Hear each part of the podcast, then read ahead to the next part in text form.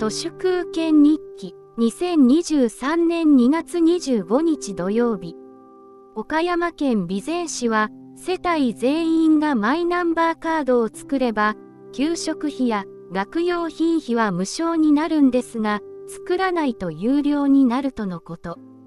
保育園の保育料無償化も農林水産関係の補助金もマイナンバーカードのない人は排除されちゃうようです。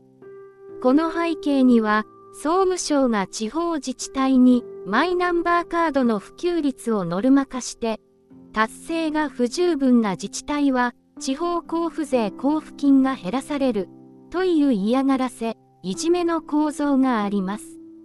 マイナンバーというネーミング奴隷番号みたいですね。マイナと省略されちゃって余計に悲しい音の響きです。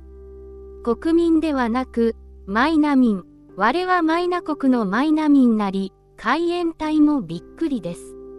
満蒙開拓青少年義勇軍の時も、宅務省や内務省が地方の役場に厳しいノルマを課して、最末端の学校教師が、ものの道理もわからない小中学生をだまくらかして、義勇軍という名の少年兵をソ連国境の人柱として借り出しました。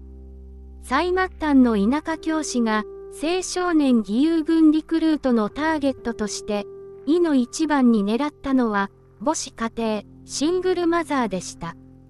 データベースのない時代に細かい家庭環境を把握していたのは教師だったのです。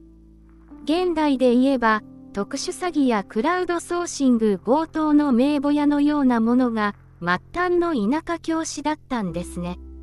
貧しい家庭で苦労している青少年に、満州へ行ったら耕す土地が持てるぞ、お母さんに楽させてあげろよ、と囁いていたのです。あと、昭和20年3月の東京大空襲で、家も財産も、すべてを失った人々が、どさくさ紛れに満州に連れて行かれて、ひどい目に遭いました。ついてみたら、そこにはもう関東軍はおらず、ソ連が攻め込んできたのです。満州国とは、大日本帝国の秩父や暗部を隠蔽する魔法のような虚構だったのでした。満州を希望の新天地として散々プロパガンダしたのが、電通、朝日新聞、NHK などのメディアです。彼らや官僚がルフィだとすれば、かけ子や出し子は、生真面目な保身しか脳のない田舎教師という構図であり、満蒙開拓という壮大な詐欺が国家ぐるみで行われていた、そういうことだと思います。宅務省や内務省が総務省という看板に変わっただけで、敗戦後も役人とマスメディアは滅びずに残りました。農地改革、財閥解体、軍隊消滅などなどの GHQ によるディスラプションをかいくぐって役人とマスメディアは温存されました。この残っちゃった勢力がインターネットによって消えつつあります。電通は Google に広告市場を奪われて地方自治体は敗戦前には学校教師が持っていた名簿のデータを Amazon Web サービスに奪われます。